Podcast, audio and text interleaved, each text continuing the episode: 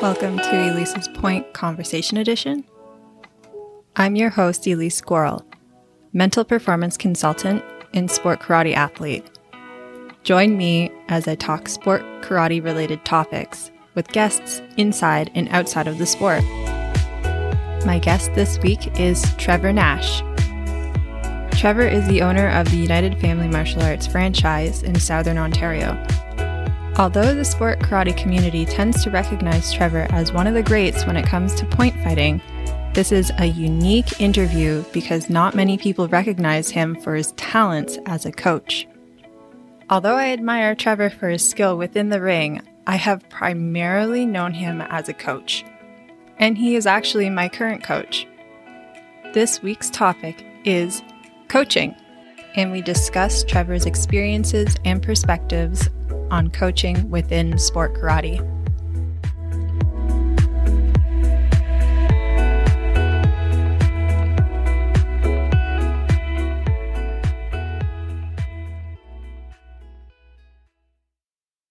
So, thank you for being here. It's great to have a perspective of a coach as well as someone who used to compete. Plus, um, plus, obviously, you owe me so many favors. So it's just, uh, yeah. I'll remember that. nice to have you on. okay, so with every interview, I like to start with um, pretty basic questions just as a warm up. When did you start karate? Uh, I started karate when I was four, so 1985. Oh god, I just gave my how old I am. It's okay. That was my plan with. That's my plan with everyone. Okay. Yes. Um, why did you get into karate? Uh, my father was looking for some kind of activity or sport for me to participate in. Um, I watched uh, some actually karate based movies and I seemed to enjoy it. So uh, my father took me around to some karate schools, ended up settling on Joslin's martial arts. And uh, I started there when I was four, went till I was 12, and then moved on to a couple other schools and ended up owning my own. Why did you stay in karate? why did I stay in karate?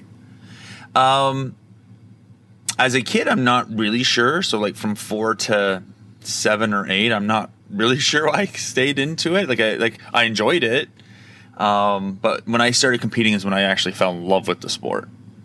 So I started competing when I was eight, and then you know started falling in love with it. The the sparring side of it more than any of it anything else. But I did cut in weapons uh, all the way up until I was 13. I actually won a weapons title, one out of cut in weapons, one, but I did. So there you go. You just ended it there. I ended it there. I was like, yeah, I'm retiring in that section. yeah, yeah. I, I didn't.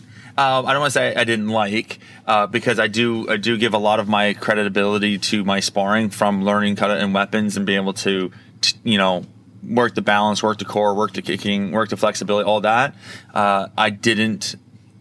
I preferred the interaction with another person, right? I preferred that that sparring gives me that interaction. Um, that's not based off of somebody else's opinion in my my statement. So What was different between competing and like actually just like learning the like martial arts? I got to measure my goals. I got to measure where I was at. Um, so when I didn't do well at a tournament, uh, and you know that was a lot when I was younger. Uh, I came Joslin's back then was a kickboxing school. Um, so when I went to point fighting tournaments, I was getting warnings and disqualified because I was hitting too hard or all that kind of stuff. So I had to adapt. And then once I started to adapt, I was able to measure, you know, yes, I got faster here, or you know, this combination was working better, or my kicking ability was getting better. So I was able, it was able to measure. Um, and now as a dad, I've able to implement that into my two kids. I've been able to implement as a coach into my fighters, and I seem to get a better response out of them when they have measurable goals that they're attaining. If it's just train and not compete and not see where you're at, the the level of progression is actually slower.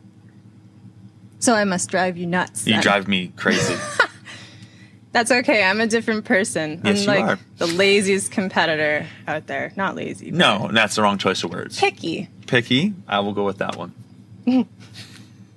Okay. So, When I say coaching and karate, what are your immediate thoughts? My immediate thoughts uh, goes to interacting with people on a one-to-one basis in sparring. That is my immediate thought. Now, that is not a true statement about karate because I think karate, you teach karate and you coach athletes. I think that's kind of how I feel. Okay. I'm not really sure I understand the one on one. Uh, okay, so um, let me give you, for instance, if I am in a sparring, competitive sparring class, I coach each athlete. So I'm not teaching everybody in that class. I go to each athlete and say, this is the area you need to improve on, or this is the technique you've got to focus on. So I'm giving each athlete, so I'm coaching each athlete. It's not standing in front of the sparring class and going, we're doing a jab cross front kick today, and this is how we're doing it. And I'm not doing it that way. So that's where I see the difference in teaching karate and coaching karate. Difference. Okay. So, what are your experiences with competing and coaching? Can you be more specific? Like, are you asking about me being like younger now? Like, what? Like, do you want it all? Well, if we'll we, be here for four I was going to say we would be here forever if it was all. So if I have to make it specific, um, competing and coaching. So I guess I'll say this: if you want, I'll give you some while you're thinking there. Like when I was competing and coaching at the same events, I found it super difficult because it's to me it was two different mindsets, two different um, prepping of the brain to be prepared. I'm a I'm an angry fighter when I fight, and I can't be an angry coach. So it takes me time to adjust from coaching and being supportive and making sure my athletes are doing the best of their ability to having to go spar. It's completely different mindsets. And I had a difficult time doing that. I also had a difficult time with parents understanding why that was difficult. So that made it even, you know, even more because, you know, I was trying to get focused and warmed up for my events and parents are pulling me left, right, and center going that their kid's more important than myself is competing. And, you know, it, rightfully so because the, the my athlete should have been more important than myself at that point. But I didn't see it when I was young, right? Because I started coaching and competing when I was like 17, 18. So I hadn't matured yet. Yeah. Well, it's also hard when you're also focused on getting to that next level yep. as a competitor. Like your goals seem to be like kind of um, colliding at that point. Oh, there's yeah. I had t- I had taken on a lot at that point, and I. I'm sure, as you know, I'm a very competitive person, so it doesn't matter what I do in life. I've got to win at everything, and if I'm not, I get very driven and focused on that to figure it out why I'm not winning. So, you know, I wanted a successful karate school. I wanted a successful franchise. I wanted to be a successful fighter. I wanted to be a successful coach. It was just there was a lot at that plate at that time. A lot of juggling. hmm Do you enjoy coaching? Uh, I I yes, coaching is what kept me in karate longer than I ever thought uh, it would. If I had to just and, and this is going to sound bad, and I don't mean it to sound bad. If I had to just teach karate every day in and out, I'm not sure I would have lasted as long as I have. Coaching is what's kept me involved because coaching is that that individual you get to you get to help not that you don't help in teaching and not that you're not improving life skills for people not that you're improving you know their ability and stuff but at, at the coaching level it's a one-on-one so you get to see milestones maybe faster maybe that's what it, it is it's a faster process but co- yeah, I guess it does sound bad, but coaching is what's kept me involved in karate. No, I don't think it's bad. I think that everyone has a preference. Like, hmm? oh just... yeah, I'm not teaching weapons. I've tried that. That didn't work out. Ah. I can't even do weapons, so I wouldn't. yeah, over my head. But I don't think it's bad to want like to pursue another avenue. But it's also not saying, "Oh, karate's stupid."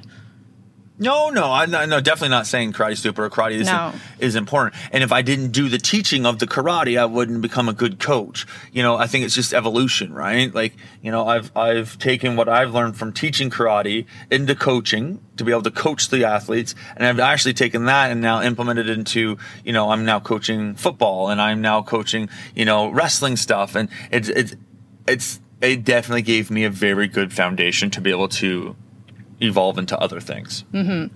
Actually, it's so interesting that you're talking about this because I had an interview with my PhD supervisor, Maureen Connolly, and she was saying with because she's all about like the fundamental movement stuff, comes from a gymnastics background, and she's like the higher you get with gymnastics, like the less there is with like versatile of movement. Like you have to be more exact, so you have you there's less ways of being right. There's like one way of being Sure. right at that point. Yeah. But she said that with coaching and like sparring, especially because there's that other person, the strategy part expands. Sure, it does. Yeah.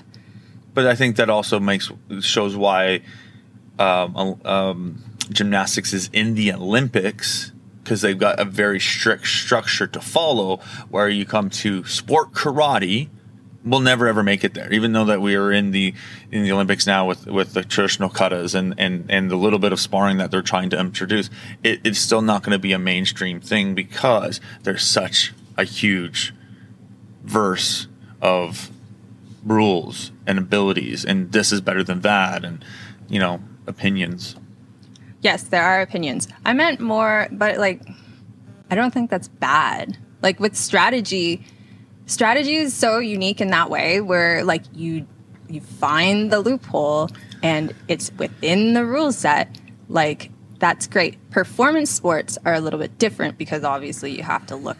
Agreed and i'm not i'm not saying necessarily that i don't think uh, karate can do it i think karate can do it but the problem is is there's too many people saying this is the rule to follow or this is the only way you can score or this like that's why we go to taekwondo you know they have specific spots you got to hit specific what things you got to throw. That and then that's what i mean. Point sparring or our sport karate that we do will never get to that point.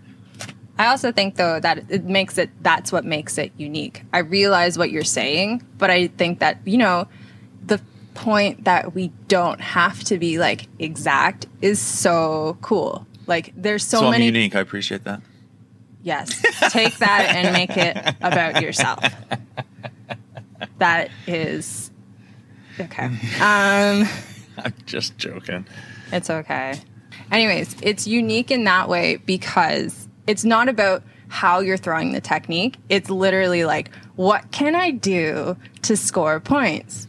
Oh, uh, I I strongly believe you can have you know the world's talented fighter, the fastest, the, you know the best kicking, the best blitzing, but a smarter fighter can always beat them because those just outthink them. Because our sport so ex- it is explosive, it is movement, it is you know a, a game of tag almost in a sense, but I can outthink you and still win. Mm-hmm. So I agree with you. Strategy is important, and I agree. And, and you know, if I didn't love what we did, I would not have stayed with karate. I would have moved to something else if that was the Olympic approach that I was trying to go to. If that's what Yeah, we're me talking too. about. No, I'm on the same- Yeah, like I love our sport, and I love that. You know, I I also you know I miss some of our leagues that we compete in. You know, you get that 10 second coaching moment. I love those because you can see the adaptation in a lot of your fighters adapting. When you don't get that opportunity to do that, you don't see the adaptation in our sport because it's not long enough. Two minutes is not long enough. No. But I think that's what makes it so exciting too. True. Very true. I honestly think it's so it's such a sophisticated sport that people really don't give it enough credit. They just see it and think it's like that's the problem I have with the game of tag. I think it's like I don't well, first of all, I don't know I don't know how else to describe it. That's the problem. But I think saying the game of tag kind of simplifies what we do. Mm-hmm. Which drives me nuts. Well, hide and seek better. It's not hide and seek. what are you doing? How is- you're right I'm- in the open No, in no. the ring. I'm hiding what I want to hit you with, or I'm hiding. Come on, work with me here. All of that. Well, if that catches on, we all know who to thank. It's because I'm unique. I'll um, make you a badge or something. I appreciate that. Unique. You're also like stigmatizing that word, but whatever. okay. So I think I've been with your organization since 2014. So that's coming up to like seven ish years at this point, if my math is correct. And I still think we're going strong, but it really does depend on the day, to be honest. Um, I have always appreciated your coaching and have recognized the way you coach has helped me progress. Really, it has. But, and correct me if I'm wrong, I've also observed how in the last five years, you have learned a lot and improved upon your own coaching ability and your own process. I I've, i learn every day with coaching. Like, I, I, first off, I appreciate you saying what you've said about you, you're, you're seeing progress in yourself. That's appreciative. A lot of a lot of athletes and not that I'm looking for praise, but a lot of athletes don't normally say that, so I greatly appreciate it. Um, now to go to your question, I improve every day, and, and it's it's it's not about proving the technique or changing the the strategy with you know the basic rules of sparring. It's improving how to interact with different people.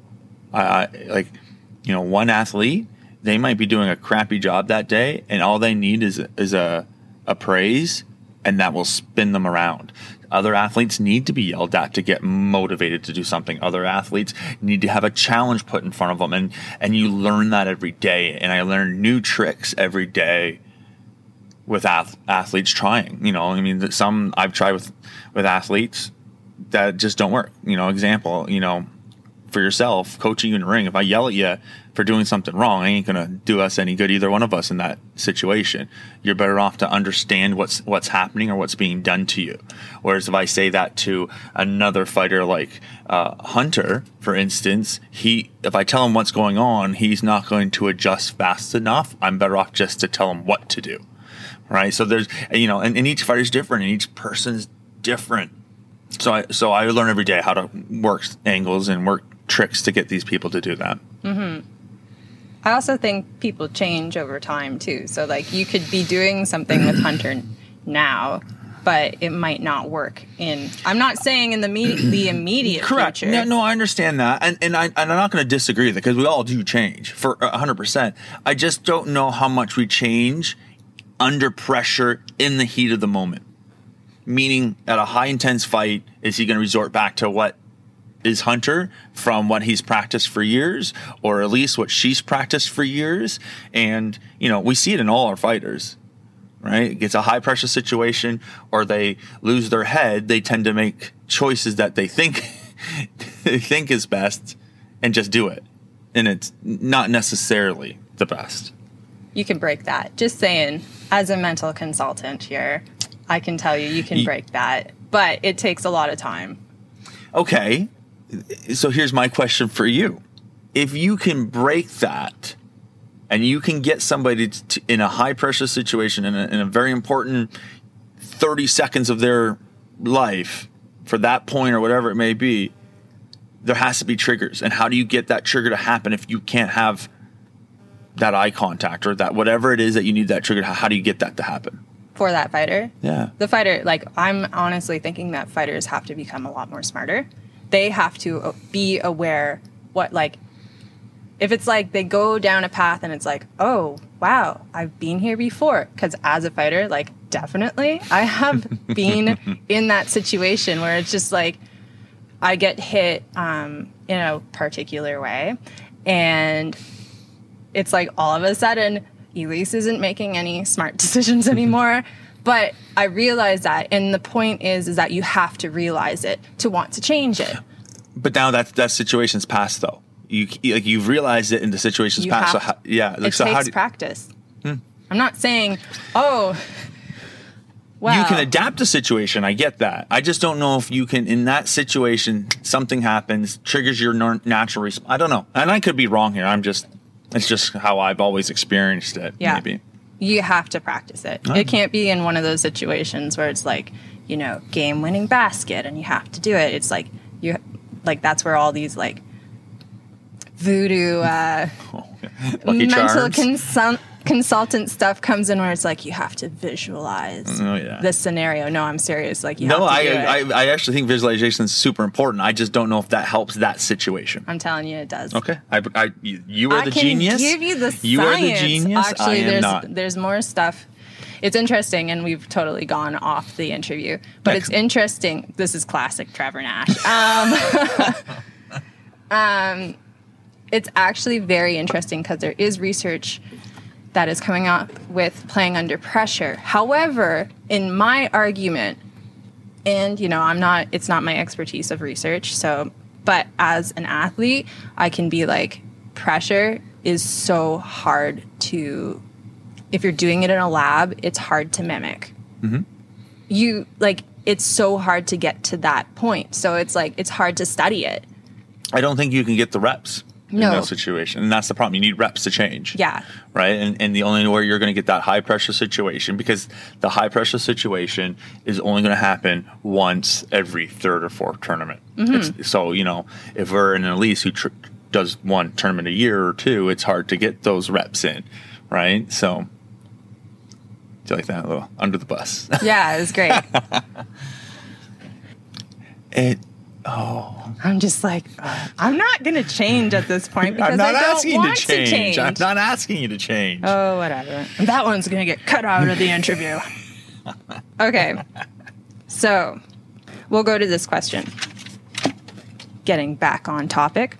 Because we're talking about coaching individuals, we are talking about how coaching has changed and how you have had to adapt. Let's talk about Gen Z athletes. I don't know what that means. They're born after 1996, you millenni- millennial. Okay. Yes. So this is the group that are completely So 20 year olds. yeah, so it's the ones that are being competitive right now. Okay. This is a group that is completely different than other groups who have gone through sport because they are arguably the best educated generation and are the first generation of youth who have grown up surrounded by technology and the digital environment. This makes Gen Zers excellent technology users, but they also have high expectations for success, short attention spans, poor communication skills, and an inability to deal with adversity. I agree with all of that. Yes, I know. This is research. Okay. So where's the question? Yeah. Patience, Trevor. Sorry, I'm on it. I'm on Um, it. Do you find that there is a change in the way that you have to coach this group of athletes versus other group of, groups of athletes? Uh, there's definitely from, I I guess if they're the 30 year olds now compared to the 20 year olds, if that's what we're looking at, uh, I, yeah, there's a different, there's a huge shift in change. Uh, and even when I was being the athlete being coached, there was a shift in change. Um, our athletes have gotten softer, which means that there's a lot more praise needed. Um, I've also noticed that that they need to they need those goals faster.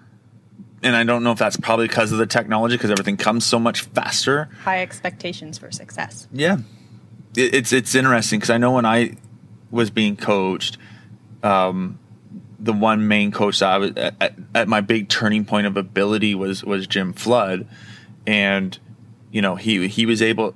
I don't I don't I never got praised ever. Now that could be just my own mentality, and maybe I just didn't see the praising. But I look at everybody else that I trained with at that time uh, in the club setting, from like Matt Parents to Sandy Sabriza to um, Danny Griffith to like there was just like all those, and they were older than me. They're older than I am, and not nobody got praised. It was always here's what you did wrong, correct it. If you don't correct it, I'm going to kick you in the head until you make the correction. You know what I mean? And then you know when I start coaching. I, you know, obviously that's what I had learned. Is I had started with that, and you know, I had to soften it a little bit because it didn't work with my that generation. But I could very much be direct to the point. Here's what you did wrong. Stupid decision. Here's what you need to fix. You know, the, the big thing I used to say back then was, if you weren't first, then you're a loser because everything else doesn't matter. And side note to that, I still believe that because second place is just the first loser. But if I was to say that now to that group of 20 year olds, it's not it's not going to register. It's not going to motivate them. It's not going to take them to where they need to be mentally to continue to learn that class or that that sparring session that we do. So it's it's it's it's soft soften up a lot culturally wise. Hmm. do you think there's any benefits within this group? Like, I think they do bring, not saying, you know, Oh, I don't think this is a bad group because I do, I do think this group processes faster. I do think they process faster. I, I, I don't think this group's tougher, but I do think this group's got more athletically ability kids in it than I had before. You know, now again, to go back to you know, point scoring has evolved over 30 years. You know, back when I was competing as a 20 year old, kick, kick, punch, punch won the event, right? It's just whoever could do kick, kick, punch, punch better. And then, you know, you watch the evolution of it go from kick, kick, punch, punch angle changes to kick, kick, punch, punch pulling fighters to, you know, it, it's, it's, it's evolved as I think anything does. So there's definitely the, the group that we have now, 20 year olds, I forget what you called them. Gen Zers. Gen Zers. I've, I haven't never even heard of that they're definitely got advantages over back then, but back then I think they were tougher fighters, and I think I think every let's call it decade, everybody's going to say that. You go back to like the Billy Blanks and and you know Bill Superfoot Wallace people, they're going to say that I was tougher and harder back then. We're all going to say that, but I I do believe it. Right, but it's a totally different game. Oh, it's a completely different game. It's funny. I'm working uh, Sandy Sabriza just started coming back and training with us, and it's funny working with him because he was in my group of competing wise, and he still got the mentality that we had 30 years ago.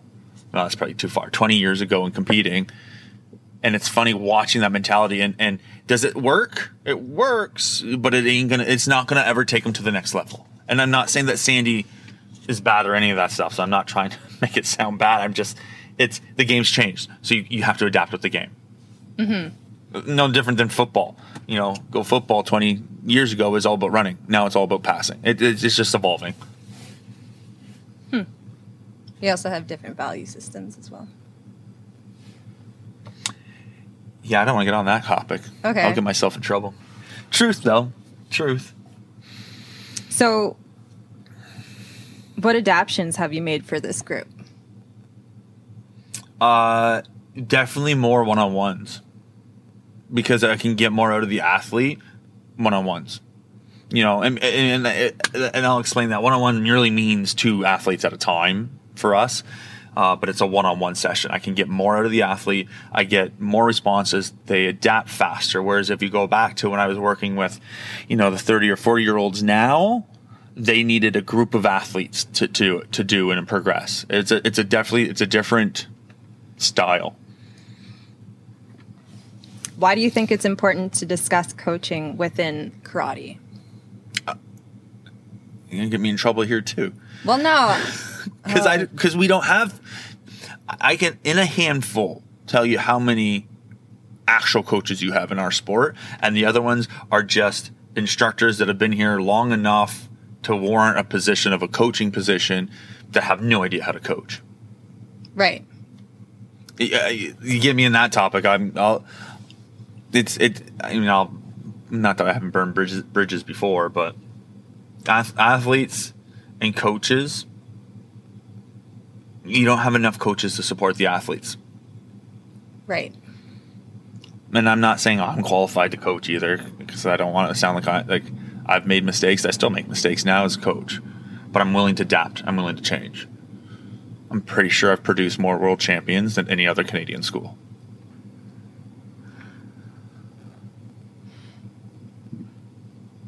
So it's really interesting that you say that we have like there's not enough coaches to support the athletes and i think that's a fair statement.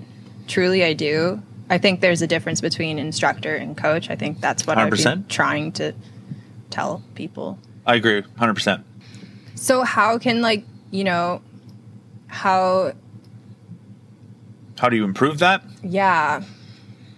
I was asking you Just joking. How do you improve that? You need to have coaches actually work together. Right. The problem is, and, and, and I'm going to go off of my own experience. I'm not going to say that you know entire North America where I spend most of my time coaching. You know, it it one coach doesn't trust the other coach or one coach is scared that this coach is going to steal that athlete. Or you know they they want their athletes to stay in this little bubble and they don't allow them to travel. And they don't allow them to go. I allow all my athletes not allow that's probably the wrong choice of words. I'm okay with all of my athletes going elsewhere in training and going elsewhere, getting other feedback. Because in my opinion, they come back, they're going to give knowledge that they've learned that's going to help me become a better coach, going to help me understand other people's thought process as coaches, and it allows me to grow. Now, I also allow other students to come into our training sessions that are outside of our group of athletes because, again, you know, it's the only way for us to learn. So if coaches don't allow that that to happen, then you're you're only going to get so far. As as as a as a learning as a coach as an athlete, you can only get so far. And I'd much rather my athletes, you know, if they don't feel they can learn anything else from me, I'm happy because then I've given everything I can to that athlete. And if they need to move on, then they move on. I'm okay with that. I'm not gonna, you know, ban them from coming back to my school or you know, not help them if I have the opportunity to help them again. You know, some people just mesh differently with other people as well. True. Like you No, could tell an athlete to do something about a thousand times, and they can hear it from somebody else, and Just or just it. yeah, or just said slightly different. Mm-hmm. Hundred percent. Agree with that. One hundred and ten percent. I don't think it's a bad thing. I think loyalty actually. I was thinking about this ear- earlier. Loyalty is great unless you know it's it's stopping you from doing something. But, but, but, but and this is my problem with the co- in this coaching stuff. Loyalty is is is is to me very very important. Yes, me It- too. it- like it, like it's it just shows the trust. With that said, if you don't have the trust, then you sh- you don't really have the loyalty. So what's wrong with that athlete going and training somewhere else? Even if they're gone for five years and they come back, like they're still going to come back. They're still going to give you more knowledge. And I think at the end of the day, knowledge is the key, and that's the problem. Is, is why our sport has not enough coaches is because they don't trust. And I know we're all going to get burned because it it just happens. We all get burned, but you got to let it go and move on. So, what is the biggest obstacle for you as a coach or for coaching? Let's call it the um, young teens to young adults. It's the parents. Parents is the hardest thing for me. And and it's funny being on both sides of that. You know, my oldest is uh, highly into wrestling, and I watch the wrestling events and I watch the wrestling classes. And as a coach, it's hard. I don't want to be that person because I hate it when a parent yells on my floor, and I hate it, so I don't do it. But I always, again, we're parents. We always feel we know best for our kid, and I and I and I'm not reprimanding our parents for for trying to give feedback and trying to make their kid better and trying to give their kid everything they can. But it's that's the biggest barrier between me and the, that group of athletes. Um, for adults, uh, the biggest barrier is, is is probably just probably the ability of, of how I see it and how they see it. There's a there's a barrier break I think in there, or, or, or a communication break in there because obviously, you know, I, I think I see it a little bit different than most athletes. So it's so me trying to communicate it sometimes takes two or three sessions, and all of a sudden they're like, oh, now I see what you're saying, and that's just me working on my communication skills probably. That's nice that you are taking a little bit of accountability with that. Oh, I- but I mean, like with like when you're coaching me, it's so frustrating when I'm not getting something for myself. But it's also like, and I agree that you're seeing things a lot differently, and that's why I'm like, oh, that makes a lot of sense most of the time. But I have to understand Whoa, it. whoa, whoa! Most of the time? Well, I have to just, understand I'm it. just joking. I am a genius, so oh, I know. um, I have to understand it to be able to do it. And I know you know that we've we've we've we've had Yep. some a lot of arguments about it. Um, not arguments. I was just going to say I don't remember having fueled arguments of it. debates. Oh wow! Now it's a debate. Hold on, ref. We'll be right back. We need five minutes to debate this out. Yeah. it's it's a lot it feels a lot different. That's the thing. That's the key that I find is that like I'm doing something and I'm like it feels differently than what you're seeing. Oh, and, and and and I think that's where it comes down to is is I I understand that statement, and that's the communication part that is the toughest because I'm seeing it. And I am definitely not feeling it, but I've been there. I've been in that situation. So I'm able to go, I know what it feels like. This is the counter. I know it's going to maybe feel different at first because it's not a, it's not a basic lift your knee kick kind of process or just straight blitz. I get that. And I have, and I think for me, as a communication thing, is I don't know how to communicate that it's going to be okay. I need to figure out a better way sometimes to communicate that. Right. Other than just do this. Makes sense. Yeah. yeah. Can't tell me to just do something. Yeah, we need six reasons why. Yeah. Maybe nine. Got one in. Good for you. yeah, I, I don't. I, I truly think as as I evolved as an athlete too, too, that's stopped working a really long time ago. Sure. For myself, so it's been yeah, refreshing working with trying to understand the process. And blah, blah, I think if you understand the process, you can make better decisions quicker. If you don't understand it, then you're just you're still reacting, and you don't want to react. You want to be, in my opinion, in our sport, you need to be dictating, and dictating doesn't mean always going forward. It just means dictating what's happening next, or setting up the next shift in the ring, or what that player is going to do. Hmm. I like saying controllability.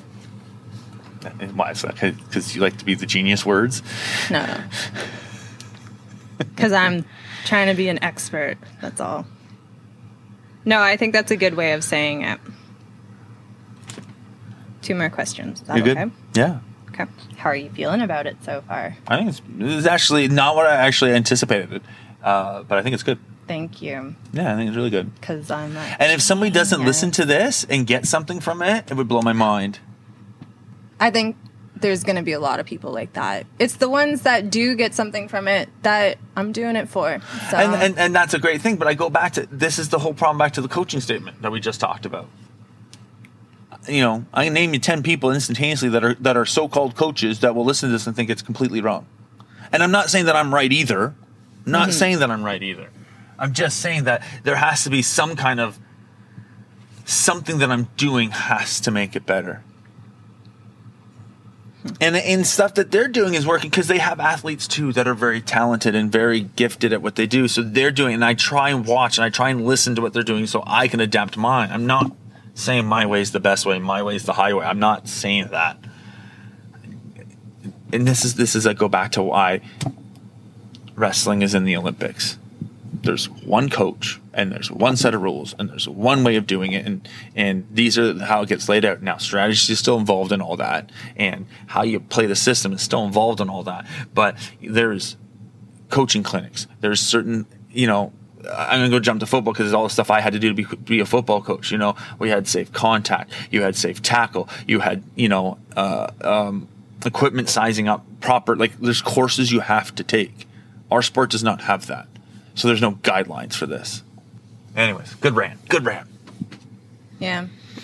There's also a lot of money to be made in that area if anyone wants to do it. So, And I disagree with you. I don't think there's any money to be made there. And the reason I don't think there's any is because tell me what any of these coaches will jump aboard, and and, and I'll be even more with it.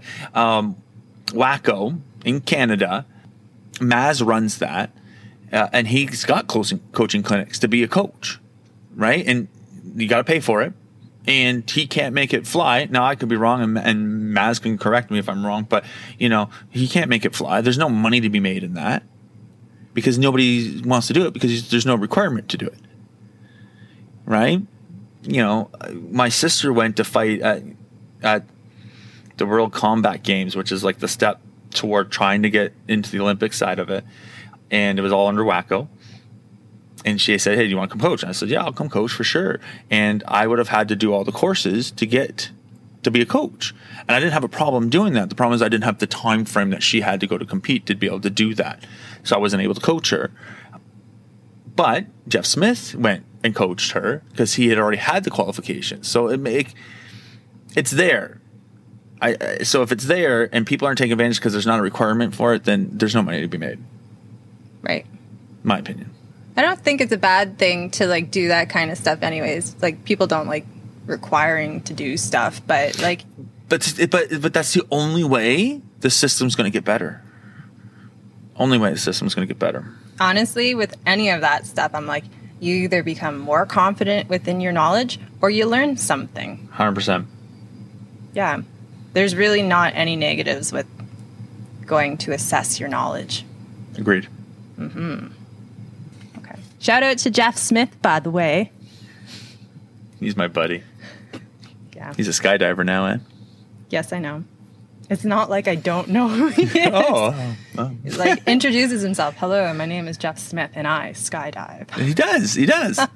he also gives people Doritos T-shirts. Yes, I know. I still have it. I think he. Uh, it was good that he knew how to bond with me. That's just a good coaching.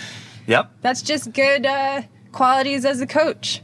Absolutely. At least you're not supposed to eat Doritos before you compete. Well, I'm going to eat Doritos before I compete. Well, I'm going to make you a t shirt to shame you. Didn't work. Still my favorite shirt. Okay. So, what is the biggest misconception that people have when it comes to coaching? That's easy. I think I noticed it more when I went on the football field than I do karate because I don't. Again, we, karate coaches don't tend to interact, but when we get on the football field, everybody thinks it's super easy to coach, and they give you all their feedback without even being on the field. So then, when we bring them out on the field to help us coach, they don't realize how difficult it becomes to coach. So, and again, I think I go back to the barrier we were talking about or the difficulty for me with that young group when the parents step in is the parents try and coach the kids too. And without having, and I'm not, again, go back to I understand it, I get why they do it. But if you've never done the sport or you've never even stepped on the mat, you don't understand the pressure that these kids are under. And when you have a 14 inch foot coming at you, you know, it's going to make it difficult. That's, yeah. it's going to make it difficult to make quick and right decisions. So it takes time, and parents sometimes don't understand that. Okay, so is there anything you would like to add or that you are wondering about as a result of this interview? No, I just I, I just hope it goes well for you at the end of the day. I mean, I hope it goes well, and I hope that you can you can make a a change. If it's for an athlete to understand how the coaches are thinking, or the other coaches are they're understanding how athletes are, I hope you you can you know get this out there, and, and it makes it makes a difference. You know, our sport to me, you know, obviously I love this sport, and or I wouldn't have done it for my entire life it's important and I think it needs to be around. But I also feel it's dying because of these things that we talked about today. You know, our sport needs our, our sport needs some fresh blood in it. I was in an interview with um, Jeff Doss and Alex Dingman, and you know, I talked about I, I do feel our sport's dying, and our sport's dying because we're not allowing our athletes to grow and adapt. We're trying to hold them back and when you hold them back in that small pond then the pond never gets bigger.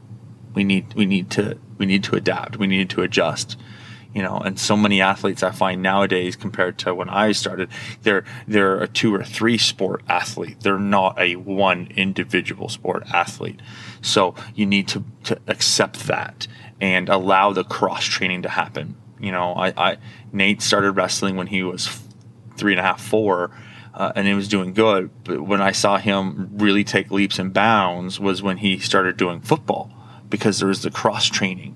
Um, that thing you're doing things in football that you wouldn't do in wrestling and vice versa, and it just made him a better athlete. It made him understand more, especially more so from a individual sport to a team sport. There's a huge barrier there, right? And karate kind of, in my opinion, sits in the middle of that because you are part of a team because you need training partners and you need the team to support you and you need all that, you know, commitment to each other to, to, to, to, to, to continue to grow. But when it comes down to it, you step in the ring, it's just you. So it is an individual sport, but you need you have a team behind you. It's it's an interesting Karate sits in the middle, and a lot of other like wrestling is the same thing, and, and those kind of combat sports maybe is the better way to say it. Unlike ping pong, I'm not sure if there's a team behind ping pong, but it doesn't seem like there would be. Sorry, what's the Like, face for? don't belittle other sports. I'm not belittling. I, I am assuming that there's not. You know, I get that we need practice partners, but it's it to me. It's not a team sport. That could be a true statement. Uh, yeah, I'm not. I'm not sure. I'm not a ping pong actor. Maybe I should have used darts. So, um, my last question is how can people get in contact with you if you want them to get in contact with you? We know that Trevor Nash likes to live under a rock sometimes, which is fine. So, how can people get in contact with you if they want to learn from you or if they want to continue this conversation? Uh, the the best way to is to reach out to any one of my schools. So just ufma.ca. It'll list all the United United Family Martial Art franchise schools. Pick any one of them. Call them. Leave a message at that school, and I will get the message. They all relay messages to me. Okay. That's the easiest. Yep. It's probably the truest. It is. Mm-hmm. Because I won't respond in text. I won't respond in email. So I, I, I'm I'd much rather have a conversation with somebody, and then the whole text message crap or emails back and forth. All right. Well, thank you for your time. This was really good, I thought. Uh, you know what? At least I'll be honest, and I think I'm gonna I say it too. love your honesty. I know, I know. love it. Uh, not what I expected. I thought this was a fantastic interview. Better better questions than I've had in any other one. So well done. Anything else you'd like to add? No, No. I hit my goals. Yes. Got it. Looking forward to re listening to this. All right. Thank you. Thank you. Thank you for listening to Ulysses Point Conversation Edition. Thank you, Trevor, for completing the interview, but also for listening to many of my rants that make up this podcast. Did you enjoy the conversation? Please subscribe or follow me on any of the major streaming platforms. Please rate on Apple Podcasts or write a review. I love hearing from you, and the ratings and reviews do help independent podcasters like myself music by Atch. If you're interested in what I do, mental performance consulting, research, karate stuff, and more, please check out my website, embodiedmentalperformance.com, or email me at embodiedmentalperformance at gmail.com.